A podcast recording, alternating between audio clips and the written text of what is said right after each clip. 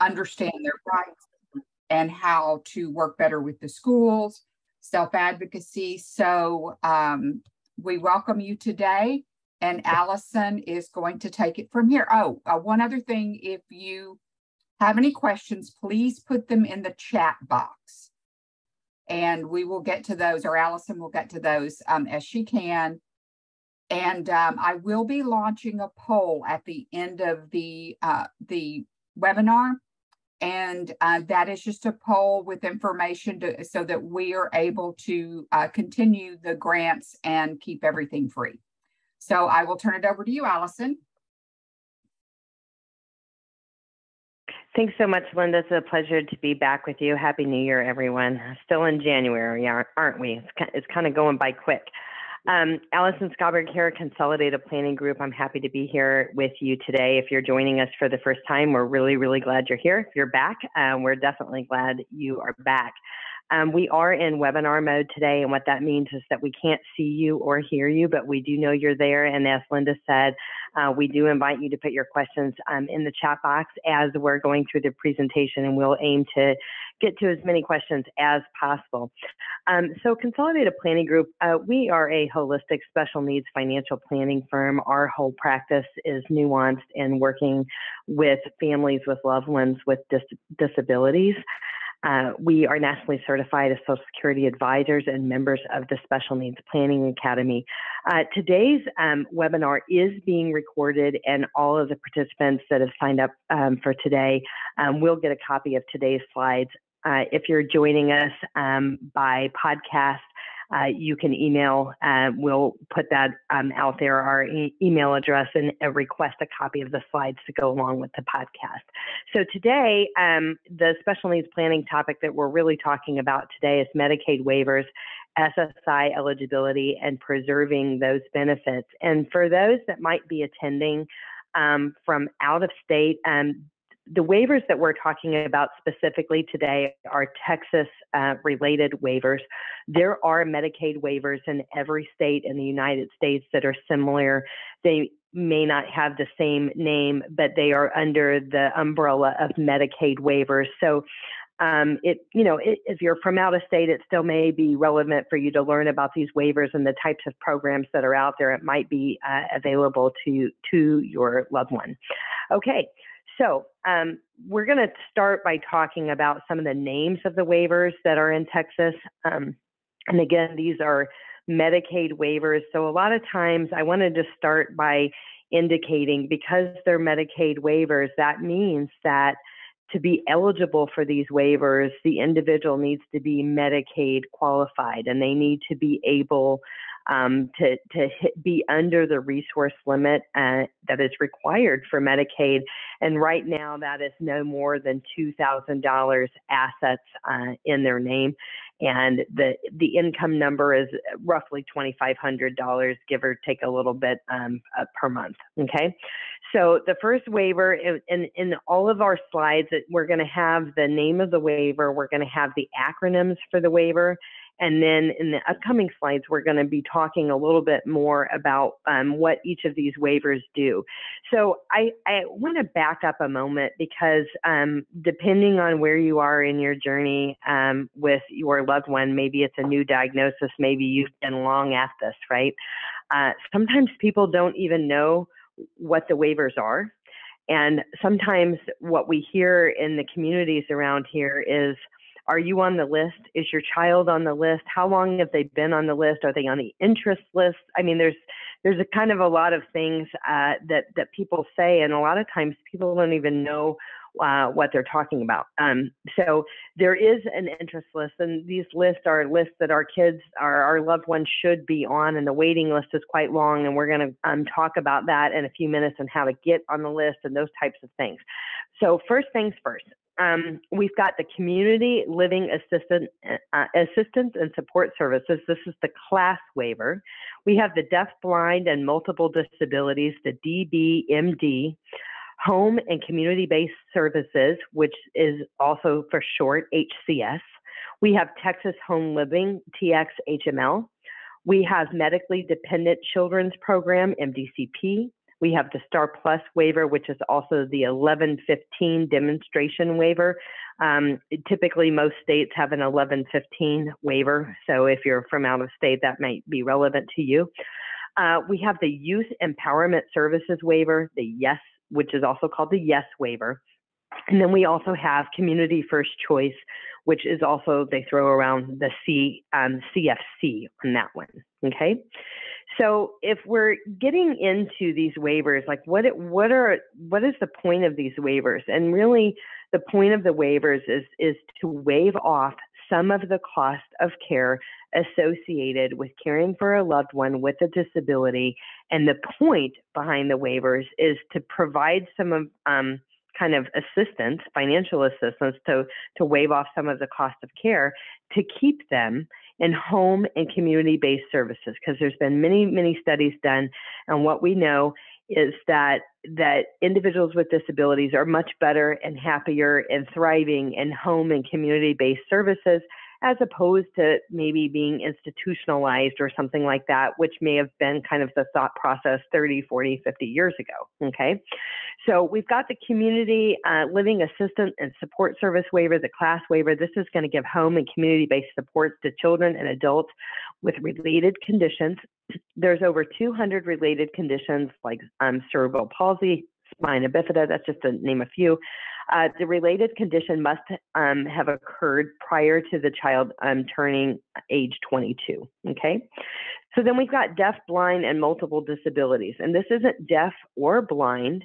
This is deaf and blind with multiple disabilities. Okay. I always want to make a, a clarification there because sometimes um, people think it might be one or the other. So this gives services for children and adults who are deaf, blind, or have a related condition that leads to death or blindness or who have another disability. Okay. Home and community based services, the HCS waiver, this gives services and supports to children and adults with an intellectual disability, um, IDD, or a related condition who live with their families in their own homes or small group homes with no more than four people. And so typically what we're looking at or what we're thinking about when we're talking about an intellectual disability is an IQ of 70 or below or 70 and 75 and below with more than one disability. And then, of course, we have our medically dependent children's program, MDCP. This is going to give services uh, to children and adults who are 20 and younger who are medically fragile as an alternative to receiving services in a nursing facility. Think of equipment, G tubes, tr- trachs, ventilators. I mean, there are a lot of um, there are a lot of reasons that a, a, child may fall under the MDCP program that doesn't include a ventilator, but just think of of, of critical care. Okay. All right, so then what we have is we have the STAR Plus Home and Community Based Services, HCBS. This gives services to adults um, 21 and over to keep them in their community and not in a nursing home facility. Um, services are offered through an MCO, a managed care organization. Um, and, and basically, you can get on this list at age 21, and the list is not very long for this one. Texas Home Living gives services and children to adults with intellectual disability or related condition who live in their own home or their family's home. A lot of the waivers, not all of them, the class waiver is one that sticks out that doesn't really have that IQ uh, requirement of 70 and below or 75 and below with multiple disabilities. The class waiver um, is one that does not have that requirement. Um, the HCS, the Texas Home Living, a lot of these other waivers do have an I, IQ of 70 and below um, for, for qualifications for that. Uh, the next waiver I want to talk to you about is the Youth Empowerment Services. This is a 1915C Medicaid program, and again, a lot of states have 1915C Medicaid programs. Um, and this is, um, I like this one because this gives home and community based services to children under age 19 with serious mental, emotional, and behavioral uh, difficulties. Many counties across the state do not have a wait for this waiver. Um, it's kind of a wraparound program. Um, I always say, think of the alphabet soup. You know, we have ADHD, OCD, um, BPD, the bipolar, um, DMDD, the disruptive mood dysregulation disorder. this could be kids that are um, maybe they run away, maybe they're um, have have had some run-ins with the law, and it's not all or nothing, right? Maybe they've had a run-in with the law, maybe they've been experimenting with drugs, maybe they've had an issue with self-harm or some of these other things. And uh, I just wanted to spend a, a, another minute on that because a lot of people don't know about this waiver, and because many counties don't have wait lists and after the pandemic, we've seen a, a lot of um, crises arise in the mental health area. Um, so there is help for you in the state um, for this one. So just be aware of this. This, but they have um, they have all kinds. This is truly a wraparound program. It usually lasts about a year. They have all different um, sorts of therapies that might include, and it's really tailored specifically to your child. It could be equine therapy, it could be music therapy, art therapy. There's just a whole bunch of stuff going on um, with this waiver, so it's definitely worth checking into. And it's all covered by the waiver. And so I know. Um, you know, when it comes to mental health, a lot of the great mental health professionals, they charge $200 an hour and they're out of network with your insurance. And if you have a child that has some serious mental health stuff going on, um, most of the time they need a lot more than a 50 minute session every two weeks or something along those lines. So that's when this might be uh, a good a, a good sign. Um, this could also um, work in conjunction with any therapy that you're doing. If you're doing any IOP, um, intensive outpatient therapy, PHP, par- partial hospitalization therapies, things like that, this could go alongside of those, or could be um, kind of an after the fact um, when they're coming out of any of those programs. So, uh, community first choice, this allows states to provide home and community based attendance services and support uh, to Medicaid recipients with disabilities. It helps with activities of daily living, health related tasks, and hands-on assistance su- supervision or cueing and it's really designed to help them learn um, to care for themselves. And again these services are going to be offered through an mco um, we love acronyms in the state of texas but the mco again is the managed care organization. And this is an entitlement. The list isn't very long typically a year or less um, when we're looking at the community first choice waiver um, okay, so we have, I think we have a couple of questions. Do you want to read those to me, Linda? Sure. Um, one of them is I live in California, and how does this differ from Texas?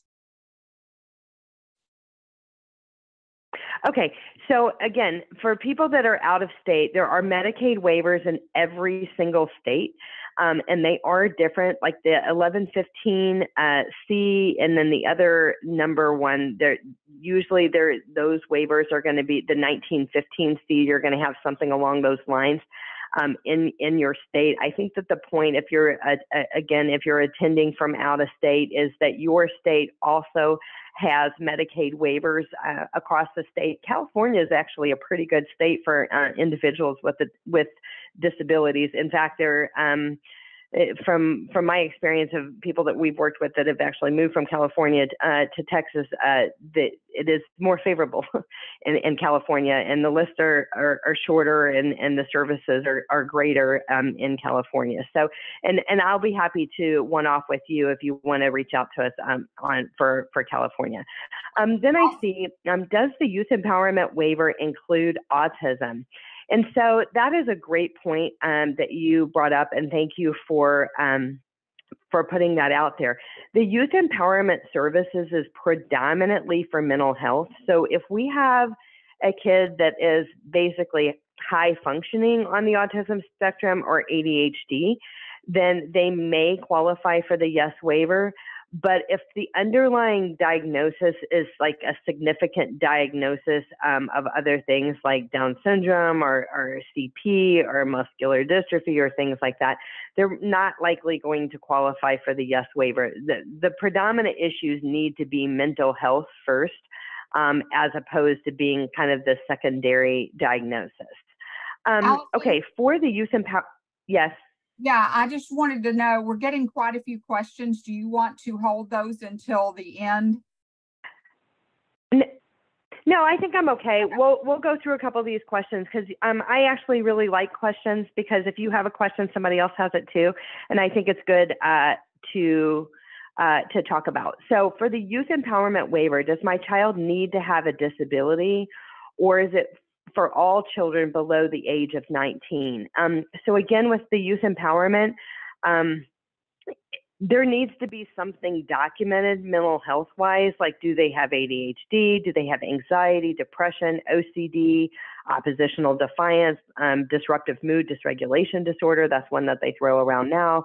Bipolar borderline personality those are all kinds of things. But i've seen kids that had um, adhd and associated anxiety and depression along with that. So there there does need to be some testing. If there's no testing done, then they will um, they will do testing, um, but they're they're going to want to have documentation of the underlying issue. Um, is the Texas Home Living IQ based? Yes, that is going to be the 70 and below. For CFC, do you need to be getting Medicaid to qualify?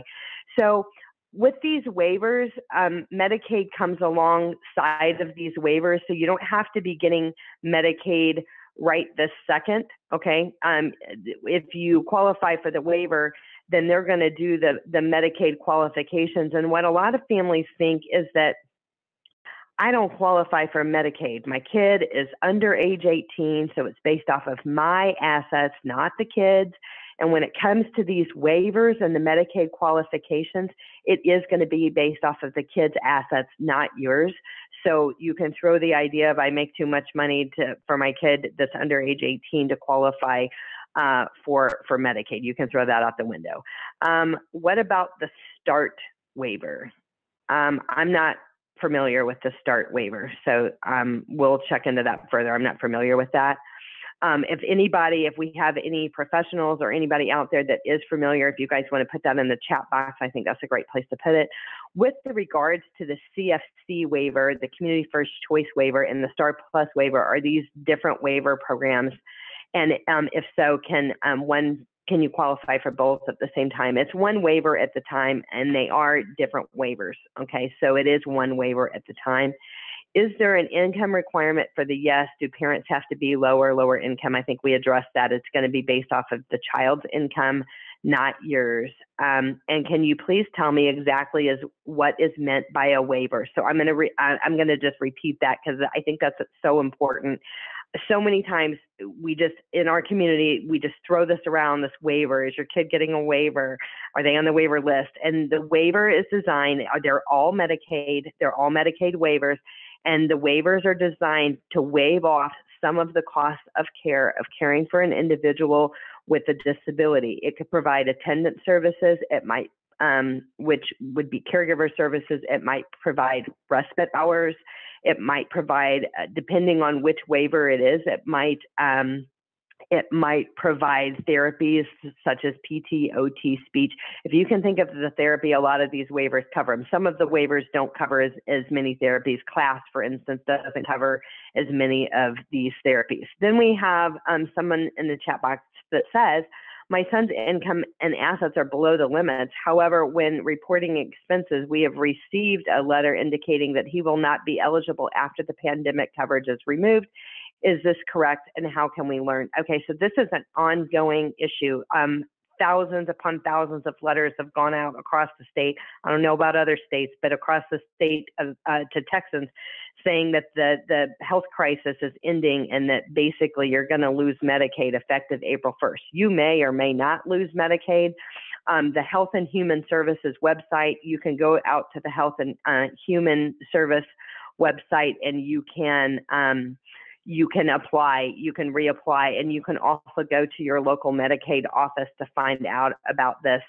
Um, so, how can we learn why he's no longer eligible? The Health and Human Services phone number is a good place to start by calling. And my advice to you, if you don't have a lot of extra hours in your day, call when they first open. I can't remember if they open it, I think they open at 8 a.m., either 8 or 9 a.m. Call when they first open, and you'll only be on hold for like five minutes. But if you try to call at 12, 1, 2, 3 o'clock in the afternoon, you're going to sit on hold for an hour, hour and a half. So just trust me in knowing, um, call first thing in the morning. But there are local Medicaid offices as well. And we are um, in the process of getting the, the truth is is these letters have been going out um, in the masses and it's really causing a lot of concern for people especially for kids that are already getting a waiver and they've been on a waiting list for for um, many, many years, they're afraid that they're going to lose the waiver because you do have to stay Medicaid qualified to get the waiver. But these letters have been going out unilaterally, basically letting every know, everybody know that if you were getting Medicaid because of the health crisis and the extension, um, that that that extension is is is is ending. It doesn't necessarily mean that you're going to lose it. And there is going to be more to come on that.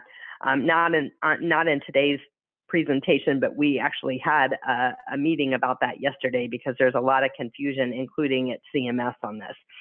So, um, okay, also, if you had a Medicaid case already, can you check your status by going into your account at your, um, yes, you can. It, it, that was a statement. You absolutely can check your status. And sometimes, you know, they'll have like if they're awaiting documents from you, if there's some kind of um, information that needs to be provided or something along those um, lines. And, and you can also uh, make an account, create an account if you don't already have one. So all good information in the chat box. Thanks guys for um, sharing that and asking those questions. So again, um, the waivers are designed to waive off some of the costs of care. When we have a loved one with a disability, their care needs are great. It's expensive um, what we're spending um, on on on their care needs, whatever they may be. So some of the services that are available in all waivers adaptive aids, financial management services, supported employment, employment assistance. Some have minor home modifications, respite services, um, services in all but MDCP um, that kind of includes everything already, is kind of all inclusive in the MDCP. There's professional therapies, which I mentioned OT, PT, um, speech therapy, music, massage, rec, equine, art. And there's all kinds of therapies out there. Uh, unlimited prescriptions, dental, and nursing. So these are some of the services. Um, today, um, you you guys, when we send uh, the slides out today, we'll also send you the Texas waiver budget. It's, it's a long spreadsheet and it looks really outdated, but it's actually the last time that they updated the budgets and it's going to show the budgets for each of these waivers. Some of these budgets are as big as $340,000 a year. So it's not small potatoes when we're thinking about the waivers because a lot of families come to us and they say, What do I care about Medicaid? we have health insurance, we have good income. Why do I even care about these waivers? Do I want this waiver? Do I care about Medicaid? Do I care about Medicaid eligibility and those types of things?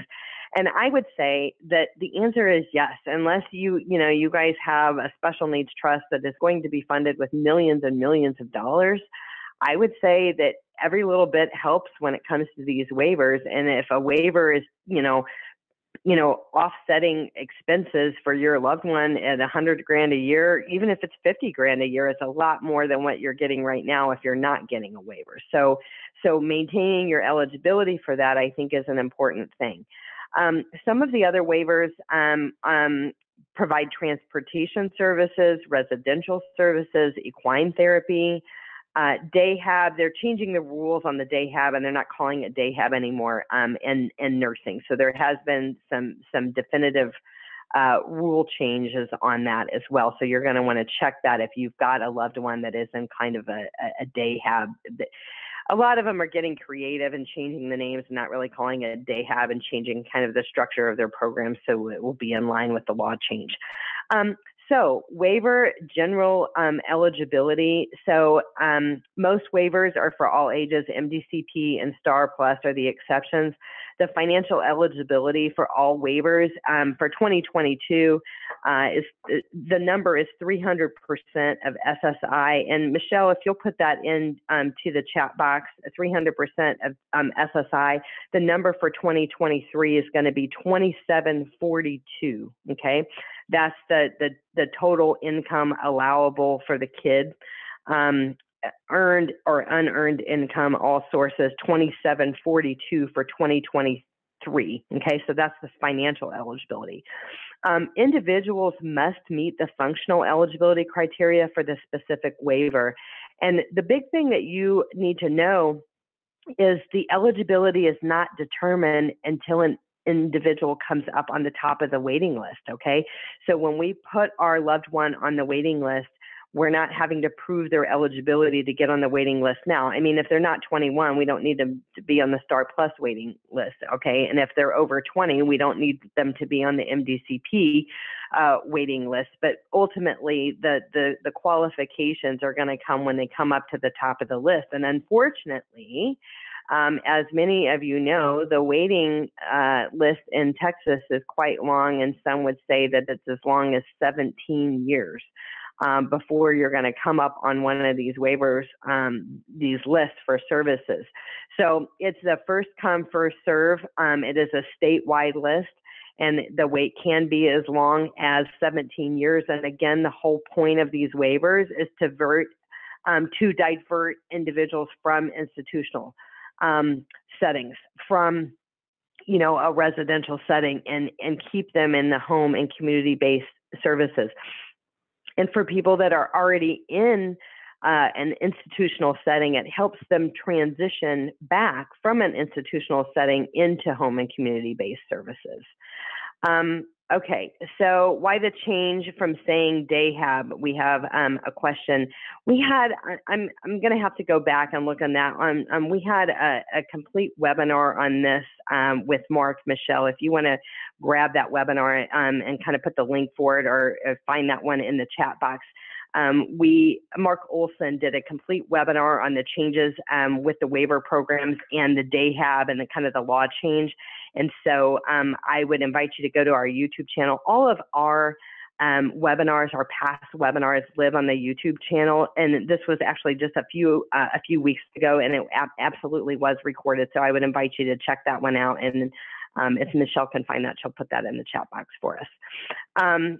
And, and if not, then you can email us afterwards and we'll make sure that you get a copy of that webinar um, to look at that a little bit further. So when we're talking about the wait list and how to get on the list, this is where I see a lot of confusion um, with families. Um, a lot of families will say, oh yeah, my child is on all the lists. And when in fact your child is on the HCS Texas Home Living and Community First Choice list, okay? So there are different numbers and different links to get on different lists. So some some of you may be familiar with something called your um, uh, LIDDA or LIDDA, however you pronounce it, Local Intellectual Development Disability Authority. Okay, so your local authority is where you are going to get on the HCS, Texas Home Living and Community First Choice. And let me give you a little news flash. In Texas, you would think that we would have like a website and you could create a username and password and you just log in and you put your kid on the list and you can log in and check the status of where your child is on the list. That does not exist. You do have to call your local intellectual disability authority to get on the list. You do have to follow up with them to find out where your child is on the list. I hope that changes, but that is the lay of the land right now. So um, this link below here is to find out who your local authority is. For instance, Houston is the Harris Center. A lot of them, um, for years in the state of Texas, were called MHMR. A lot of them have changed their names. Uh, I know Fort Bend County is going to be Texana, but this link right here, all you're going to have to do is put that link in your browser. You're going to put your zip code in, and then it's going to tell you exactly who your local authority is, the phone number to reach out to them directly to get your child on the list or to check the status of where they are on the list. So I don't want to miss up top here where we have MDCP, class, and the deaf blind multiple disabilities. There's a separate phone number. It has nothing to do with your local authority. There's a separate number you call to get your child on this eh, these interest lists, okay? And there is yet a separate phone number for the Star Plus waiver. So this is going to be a really important slide if you're trying to figure out the first time how to get your loved one on all of the lists. This is going to be uh, the, the, the slide that you're going to want to pay uh, special attention to. Um, I have something in the, the Q&A and it says, we've been on the HCS waiting list for 12 years if he gets the waiver, do I have to get training to take care of my um, son at home? And it just it really depends on the waiver that you get. And it also depends on the age of your child, if they're over 18 or if they're under 18, on whether or not you can be paid as a caregiver. There, as I mentioned before, some of these waivers have um, attendant services or respite services. So it is possible in some of these waivers that the parent can actually be paid as a caregiver as opposed to having outside care, caregivers, which has been helpful to a lot of families. Um, also, namely because it has been really a challenge um, since COVID. I mean, I think it was a challenge before COVID, but after COVID, it just became almost impossible to find and keep good caregivers, and that has been an ongoing um, issue. It's an ongoing issue in Texas, but it's actually an ongoing issue all throughout the U.S. It's not we are we are not alone here. So that, like I said, it's going to depend depend largely on what waiver uh, you have uh, qualified for, and it is also going to depend on the age of your child because you can't be paid as a caregiver when the child is under age 18 on these um, waivers. Okay. So um, we're going to talk about a crisis diversion slot. So we've talked about the discouraging news that the waiting list is 17 plus years. Um, there is a such thing as a crisis diversion slot. This is the HCS crisis diversion slot. So this is for the HCS waiver, and the requirement is 70 and below, um, from an IQ perspective, or 75 and below, um, with multiple disabilities for the HCS waiver so what the crisis diversion slot does is it basically moves you up from the 17 year waiting list to right now okay? This is i'm going to get this waiver right now. And so think about crisis. And when i tell people I, I, I truly hope you don't have a crisis but if you do don't miss the crisis opportunity okay to get on the waiver. So what are some examples of crisis? Um, we have seen um, kids uh, adult adult kids that have become a threat to themselves or others.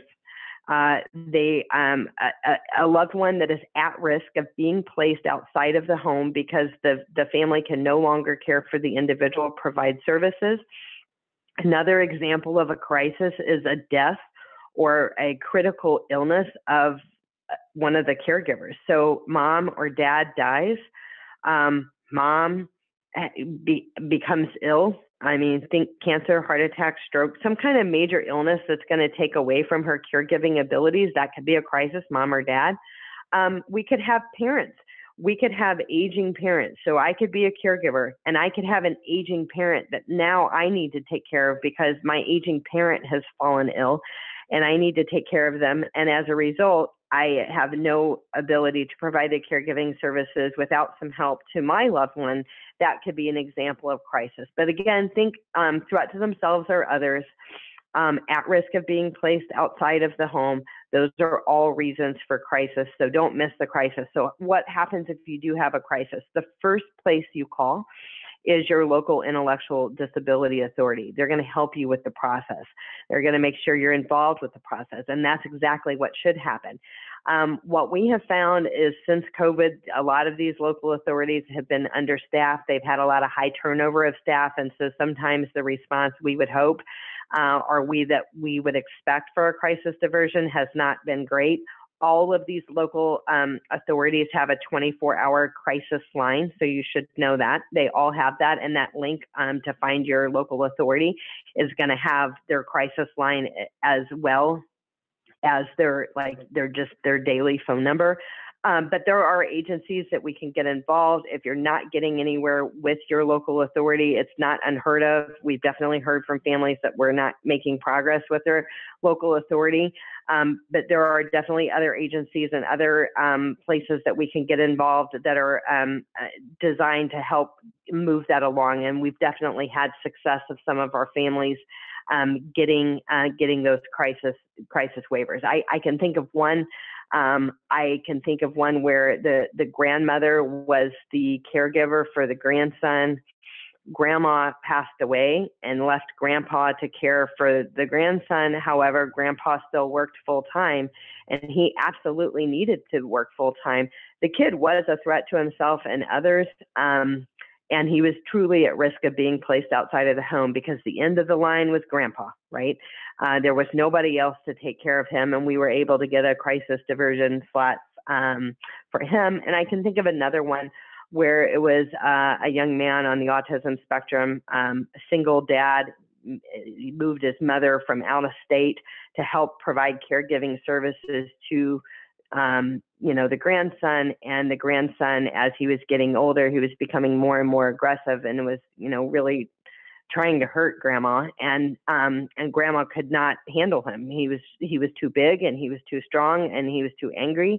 And so we were able to get a crisis diversion uh, slot in that example. So that is that is another one. Again dad had to work grandma didn't work dad's a single dad somebody had to pay the bills and that's kind of basically how that one went um, went down okay so uh, the PASRR diversion and transition from nursing facilities and or specialized services. And so this is for uh, people that are already um, already in uh, kind of an institutional setting. Um, so we, I have someone that says, so my wife died. So is that a crisis? Being I've been taking care of him myself, and we are on the HCS waiting list. I absolutely 100% if you have a death of a caregiver, if someone who has died, don't miss the opportunity for a crisis slot. Um, push the envelope. You need to explain why it is a crisis, what the impact has been on the family, and why the individual is at risk of being placed outside of the home. You know, some people are aging. So we have, you know, a parent that passes away and the other parent isn't that healthy themselves um, the other parent may still work. Um, there may be a, any number of challenges going on, but th- this is a real thing. Um, crises do exist, and and most people don't even know that there is a such thing as a crisis diversion slot. So I just like to spend a little um, bit of time chatting on that. So as we mentioned earlier, Consolidated Planning Group is a holistic special needs financial planning firm. We are domiciled in Texas, but we work with people all across the United States, not just in Texas. So, one of the things that we talk about, and again, we have our YouTube channel that has all of our webinars and they're all surrounding special needs topics. And the thing is, is when we start talking about these topics, um, and our loved ones with disabilities. Uh, the it, the depth is deep and wide on the topics and the things that matter and the things that are super super important. So there are specific webinars I'm dedicated, to, you know, basically all of the topics out there. Um, surrounding kind of your planning journey, whether you know you're thinking about special needs trust, guardianship, SSI, and Medicaid. Uh, it's just all across the board that will be out on our YouTube channel, and I think we've um, put that in the chat box. It's the Consolidated Planning Group YouTube channel. You can subscribe to that for free. There's no cost. Uh, associated with that, and you can kind of look through the titles that might be most appropriate for you. I think there's over 250 uh, uh, uh, topics, different webinars out there. So as you're getting started and thinking about working um, and moving forward with special needs planning, um, one of the things that we want to mention to you, I think that it is important that, that you understand what does a special needs planner do? Um, you know, how can they help you formulate a plan? Um, and we're kind of of the theory at Consolidated Planning Group of, you know, we're hopeful and optimistic, but we want to plan for the worst and hope for the best. And when the best happens, everything's good, right? Um, but we think it's very, very important to understand the difference between a special needs planner and a special needs attorney. Um, a special needs planner, there, there, there's over 250,000 financial advisors out there, okay, um, in the US. That's a lot. Um, less than about 150, not 1,000, 150 total are nuanced in special needs. When it comes to an individual with a disability, a loved one with a disability, our situation is specialized, and you do want to work with a specialist when it comes to um, planning for the financial future, future care cost estimates for your loved one, um, and also in working with uh, an attorney and creating your documents. Okay, so um, so just like I always use kind of the the analogy of if you had a heart attack, you're not going to go to the PCP and get care for your heart. You're not going to go to the um, podiatrist, you're going to go to a specialist, you're going to go see the cardiologist. I, I feel like it's the same thing when when we're um, planning for a loved one with a disability. Same thing when it comes to a special needs attorney. There's a lot of confusion on what we do and what a special needs attorney does. Um, we get calls all the time from people saying, "Hey, look, we need to set up guardianship. I need you to help me set up a third party special needs trust and things like that." That is not what we do. Um, I kind of um, simplify things by saying that they're the paper and we're the money. Okay, they're the paper, the legal documents. You got to have them. Um, but you can have the best special needs trust in the whole wide world. And if we don't know how we're going to fund the future care for your loved one, how we're going to get the money into the right buckets into the special needs trust, then it's not even necessarily worth the paper that it's written on, right? Okay. So we do want you to work with a special needs attorney. We do have referrals. We make referrals um, all across the state of attorneys that we know are specifically nuanced and working um, with uh, families uh, with special needs. Um, I would say don't, um, you know, we actually work with a lot of attorneys that, that seek out other attorneys um, to handle their special needs stuff because maybe they're a real estate attorney or maybe they're a tax law attorney, but they're not a special, they're not nuanced at all in special needs. So don't use your brother that's going to do you a favor and not charge you anything that has no background in you know, special needs. Don't, you know, use your neighbor that's going to give you a discount that has no background in special needs. Because what we find is when people cut corners, if people try to do it themselves, um, the DIY documents that they're downloading from, uh, you know, the good old internet, uh, a lot of times they're wrong. So you might save money or it might have been free, but if your documents are wrong, and if your if your trust don't you know qualify in the eyes of the Social Security Administration as a as a bona fide special needs trust, then you can have some real issues. So I always just want to mention that. So to get started, we want you to gather all your planning uh, documents. These are going to be all of your statements. Um, what insurance do you have with your employer, outside of employer, health insurance, life insurance, disability insurance? This is going to be your stocks, bonds, mutual funds, 401ks, 403bs, pension plans. Um, this is going to be any wills or trusts that you already have set up. This is going to be your social security statements, any annuities that you have.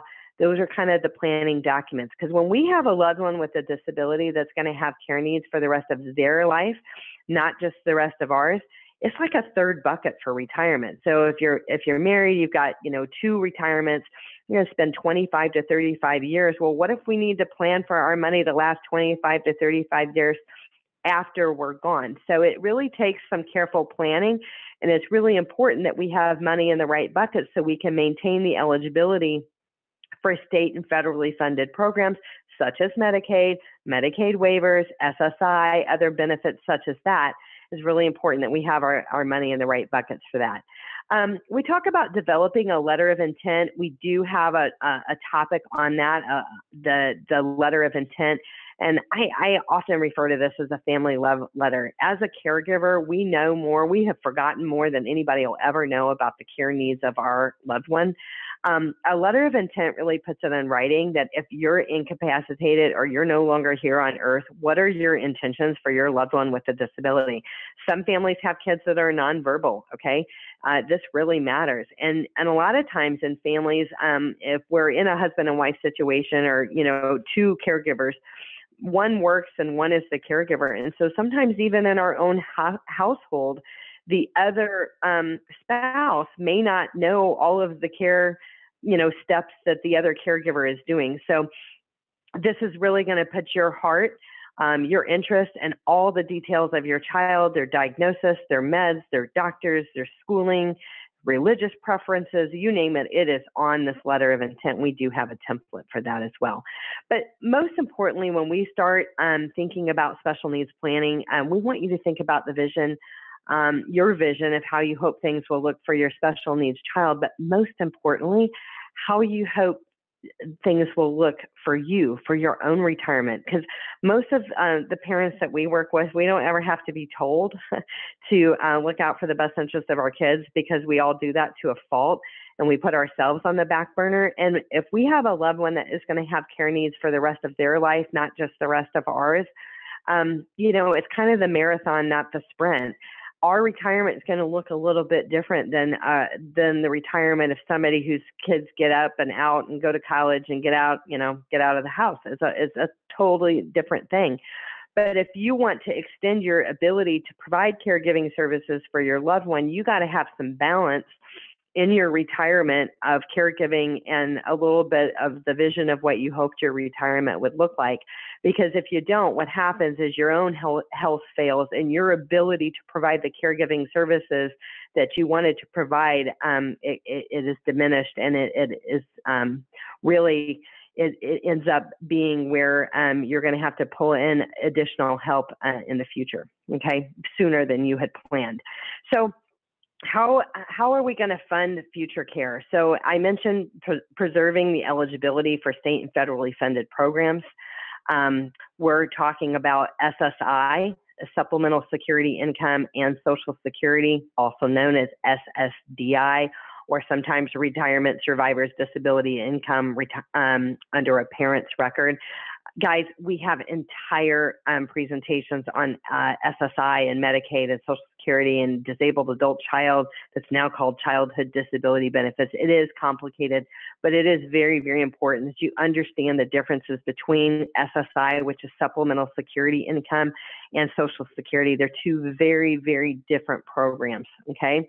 A lot of our kids um, have not qualified. If you have kids that are under age 18, a lot of our kids maybe haven't qualified um, for SSI because when we're talking about SSI, we've been talking about Medicaid waivers, and the Medicaid eligibility for these waivers is based off of the child, not the parent. But when it comes to SSI, okay, it is if your child is under age 18, it is based off of the parent's income and assets, not the child. Um, but that all changes when our child uh, turns 18. Um, and it's going to be based off of their income and assets for SSI eligibility. SSI for 2023 is 914 per month. Um, so just know that it's 914 per month. It has went up uh, last year in 2022.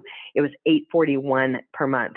So Another thing that you want to be aware of is establishing a special needs trust for their future care. There are two places that you can have money um, above and beyond the $2,000 means based test for SSI purposes and Medicaid, and that is a special needs trust and that is an ABLE account. So those are the two places that you can have money above and beyond uh, the requirements for Medicaid, a special needs trust and an ABLE account. A special needs trust, you can have an unlimited number of um, assets. It could literally be millions of dollars that won't count against them. In an ABLE account, um, Michelle, if you'll put this in the chat box, the ABLE account contributions just changed for 2023. It is 17,000 per year. It's always the, the the gift tax exclusion, whatever that is. Um, it's 17,000 per year for 2023. And if the individual is working, they can put an additional 13,590 um, into an ABLE account for 2023. The disability did have to begin prior to 26 to have an ABLE account, but they did just pass a law uh, that they're moving that eligibility that if the disability began prior to 46, that they can have an ABLE account, but that does not take effect until 2026. And the other way that we provide, um, you know, funding for our, our loved ones and their care is life insurance and other assets. So typically, most people, unless they're just naturally affluent or grandparent or somebody um, has died and has left lots and lots of money, and that that funds the trust. But typically, people don't really fund their trust more than a few dollars during their lifetime. A lot of times, what they do is they keep their retirement assets kind of nimble for them for their own retirement. If you're going to spend 25 to 35 years in retirement, you want to make sure that you know you have enough assets um, you know to live off of uh, during your retirement. So oftentimes what happens is people use life insurance to fund the special needs trust. It would be on the life of the parents. Um, it could be on the life of um, any family member, but most oftentimes we see the life of the parents. And upon the death of the parent, the life insurance proceeds funds the special needs trust. So the beneficiary would be the special needs trust for little Johnny, um, the special needs trust for the benefit of John Smith or whatever the name is, right? Um, we would not ever want to leave life insurance proceeds or any assets you have directly to your loved one with a disability. And that is very, very important. Okay, I think that. Um, um, are your specialized attorneys within the ARG network? They are um, they are they are in network. I, I, it's not the right word as far as the um, in network, but the the the National Association of Elder Law um, Attorneys, um, which is where you want them to be. And so I think we would have to. We have a number of attorneys that we refer to all across the state. They are um, they're quite honestly very involved with the UT Special Needs Planning Conference annually, the legal conference. They're they're speaking, you know, at these things. So they, they're definitely um, each one of them you'd have to check um, specifically to see which one that they are networked with. Um, Okay, could you please touch on the PASRR? My son is in a private assisted living community. Would that qualify? We would have to take that one offline and look that up a little bit further. And um, we've not had that many that were moving from residential in to back to the home and community based services, but you can um, connect with us offline and we will um, will help you with that. Um, let's see. So we had another person that mentioned that um, when their spouse passed away, they had to quit working to take care of the loved one with a disability, and he gets an SSI check. So we live on the check. So would that be a crisis? That's absolutely, absolutely a crisis. So um, I think that you are in a good um, place. Well, an, an unfortunate place, I would have to say, but I think you're in a very good place uh, to pursue the crisis diversion. Um, what do you mean by the gift tax? So whatever like you can give. So last year for 2022, you can gift. It was it was 16,000 per person. So if you had a, a spouse, each spouse could gift up to $16,000. So this year it's 17,000, um, and so that's what the ABLE contributions are. Um, can an ABLE account work like any checking account? Can the account holder withdraw money for the use? Do they u- issue a credit card in the ABLE account? Some of them issue debit cards. I'm not really a fan of the ones that issue the debit cards. I like the ones that just connect the the ABLE account to your own debit card. So when you want a distribution, it goes straight into your account, your checking account, and then you um, you pay for things with your own debit cards. I don't I don't think multiple um, debit cards are really uh, necessary. Um, but it, so it's not really a checking account. Um, it you know it's typically usually an investment account, and you can invest it as um, as low risk or high risk as you want to. Most people take pretty low risk um, in their ABLE account. Um, but one thing you want to know about an ABLE account is as a special needs trust can have an unlimited amount of money in it. Um, an ABLE account will cause you to disqualify for Medicaid if there's ever more than $100,000.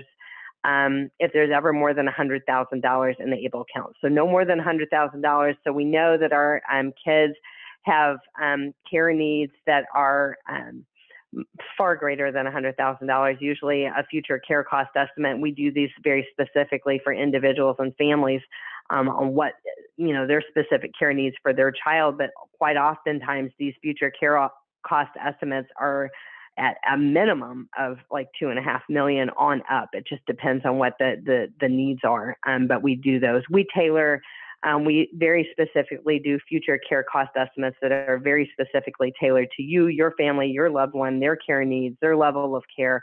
When you think they um, that you want to start care, we have some families that say, you know, my child is going to have care needs the rest of his life.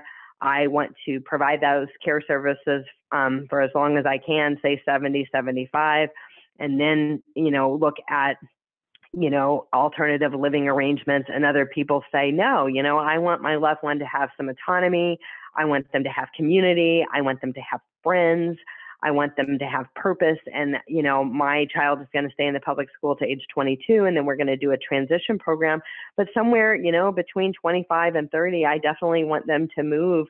Um, whether it's a group home or you know you know some of these facilities we have residential we have had residential panels um, they have been Texas based. Um, so we're um, on our YouTube channel. There's a whole bunch of stuff regarding residential. So if that's on your radar, you can check those out. But basically, we do kind of like a speed dating type thing um, where we have a lot of different um, places. Uh, you know, it might be Daymark Living or um, uh, Brookwood. I mean, we've just uh, Marbridge. There's been so many of them, right? and um, they come on and it's like a speed dating thing. They tell us who, what, where, when, why, how much. Where are we? Who do we serve? How much do we cost? Do we take waivers? Um, so we have several of those on our YouTube channel, so you guys uh, can definitely check that out. Um, okay, any family-based income limits um, to apply for SSI or Medicaid for children with special needs? Um, so yes, um, and I, I do want to repeat that because it is an important question. Um, SSI is based off of the family's income and assets if the child is under age 18. So oftentimes your kid does not, even though your child is clearly disabled, they don't qualify for SSI because it's a means-based program. It has it's for the disabled and the indigent. So if the child is under age 18, it is based off of the parents' uh, income and assets. Once the child turns 18, it's based off of the child's um, income and assets, not the parent. And this includes if um, even if you have guardianship of the child and they still live in your house and all that kind of stuff, it still includes that. Um, then we have another question that says, can ABLE accounts be subject to a guardianship? This would include income that is currently subject to guardianship. I'm not sure that I understand the question, but what I do know for sure is that whether you have a guardianship or not in place, that there definitely can be an ABLE account um, specifically for that individual with a disability. So we can set those ABLE accounts up. You might have power of attorney, healthcare power of attorney, you might have guardianship. And, and if you're speaking of guardianship of the estate as opposed to guardianship of the person, in the state of Texas, you do not need guardianship of the estate to set up an ABLE account. So I hope that I addressed um, your question that you were asking there. I'm not sure that I did. If you if I didn't, put it back in there. Um, okay. So then, um, so what we have on our screen, we, we, really, you know, kind of end all of our presentations. These are just things that should be on your um, special needs planning radar. Um, how to develop a comprehensive special needs care plan. Um, you know, we want you guys to plan early. Um, plan before the crisis. Have a plan and work your plan. Right. Um, we we want when we plan early, we're more likely to reach our goals. We're more likely to hit the targets that we wanted to hit for our loved one and their future care needs. We don't want to wait until something happens, until there's a heart attack, a stroke, a death, an accident, something along those lines. So plan early. Um, again, we can help with the future care cost estimates. A lot of people come to us every week and they say, I want to plan for the worst. I want to hope for the best, but I, I don't even know I have a special needs trust, but I don't even know how much we need to fund that. Can you help us with that? And that's where we're going to tailor those um, specifically to you. We've talked today about the Texas waivers interest list. These are Medicaid waivers. There are Medicaid waivers in every state throughout the United States.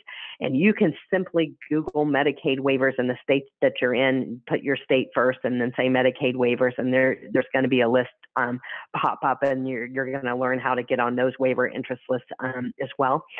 Um, we talking about SSI, SSDI, understanding the difference and knowing when to apply, how to apply, all those types of things. We hit a little bit on the ABLE accounts. We've got entire uh, presentations, podcasts, and webinars on the ABLE accounts. Beneficiary designations. This is a really, really important um, topic, and I just want to mention. I know we're out of time today. Um, but the beneficiary designations, when we have a loved one with a disability, we don't ever, ever, ever want to name them directly as a beneficiary. So if your kid's name is John Smith, we never name John Smith as a beneficiary. Um, if you've done it, I would say probably 95% of the people on here either have their disabled loved one named as a beneficiary or named specifically as a contingent beneficiary. If you've done this, don't panic. It's okay. You can fix it. You can fix it for free. All you got to do is call the carrier. So life insurance, any investment accounts, anything like that, all you got to do is call them, get a change of beneficiary form, and and and get them mm, remove their name um, from that. And how you want to change it is if you have the special needs trust. If you don't have the special needs trust, you want to set one up. And then you want the beneficiary to say for the special needs trust for the benefit of John Smith. Then uh, upon your death or upon, you know, the assets will go to the special needs trust for the benefit of John and not directly to John because if it goes directly to John, then he's going to have more than $2,000 in his name. Then he's going to lose his Medicaid eligibility. He's going to lose his waiver. He's going to lose SSI. It's a domino effect of negative events. So anyway, you can totally fix it. Um, we talked about a little bit about the special needs trust. Um, one big thing that I need to mention um, is child support. If you are in a position where you're in a divorce situation and child support is going to continue past age 18, this is going to need to be redirected by a first party uh, to a first party special needs trust to avoid it being accounted against them uh, as income for SSI purposes. You'll have to work it with an attorney on this. You'll have to get a court order on this. Um, we always say start um, touring residential living facilities, um, transition um, transition programs, things like this. Waiting lists can be long, so tour early. Um, what we want to avoid is your loved one coming home from high school uh, and having nowhere to go and nothing to do. And so, whether they're 18 or they're 22 or whatever age it is, what's next? Always be thinking of next. If we're 15, What's next? Where do we, you know, what do we need to be thinking about? Um, we also want you to consider guardianship, alternatives to guardianship, power of attorney, healthcare power of attorney, and in Texas, we do have a supported decision making agreement. Some states have them, some states don't. So if you're joining from out of state, you want to check on that. Um, but there, um, there are definitely alternatives. Guardianship is going to take away all their rights, their right to vote, their right to drive, their right to marry, all of those things. There is um, there is partial guardianship um, that will retain some of their rights and there are uh, less restrictive options. So the law in Texas is the least restrictive, most appropriate is, is what the law is. And a qualified attorney, you don't have to know everything about this. A qualified attorney is going to walk you through these options, learn about your child and, and help come up with the, the best decision. Cause I know a lot of people feel nervous about this, but you can start that process six months prior to the child uh, turning 18. And just know we have an entire webinar on educational options for individuals with this, with disabilities. Just know that there are a lot of wonderful options for higher education, including for children that have intellectual disabilities. So, okay, um, I think that's all we have for today. I always like to say, uh, meet our team. We uh, work on an awesome team here at Consolidated Planning Group. We are nationally certified as uh, social security advisors and members of the Special Needs Planning Academy. So we are poised and ready to, to help you on your planning journey. And um, we can, you know, work with other professionals that you already have on your team. We're not here uh, to break down what you already have. Um, most people already have a foundation that they have set up um, they, you know, they have some stuff that they already have in place, and we're here um, to build on that foundation that you have already um, already set up. So, if you had deeper questions or more questions that we didn't get to today, we are out of time um, for today. Please um, email us directly. Um, our contact information. We so if you're joining by podcast. Our email address is contact at cpgcares.net. That's contact at cpgcares.net. You can email us and we'll get you a copy of today's slides uh, and the recording if you um, want a, a, an extra copy of that. And we can be reached at 281 690 1177. Um, on your phones, uh, your camera, you can hover over this. You're going to get a copy of the slides, but this will take you to a calendar link. We always offer free personalized consultations. So if you're interested in having a consultation with our firm, uh, it'll take you to a calendar and you can set up a time uh, to meet with us personally to discuss your situation. It's certainly been a pleasure uh, being with you again, Linda, today. Thank you, everyone. You guys um, asked wonderful questions today, and so it's certainly my pleasure being here, and I look forward to joining you again soon. Okay, Take everyone. care. I'm sorry. okay, I'm going to go ahead and launch the poll that I, I mentioned earlier. Um, also, I have put the uh, website and the phone number for Partners Resource Network in the chat box, as well as uh, other information to directly contact me. I will put that in once more for anyone who might have missed it. And we so appreciate everyone for being here and thank you very much.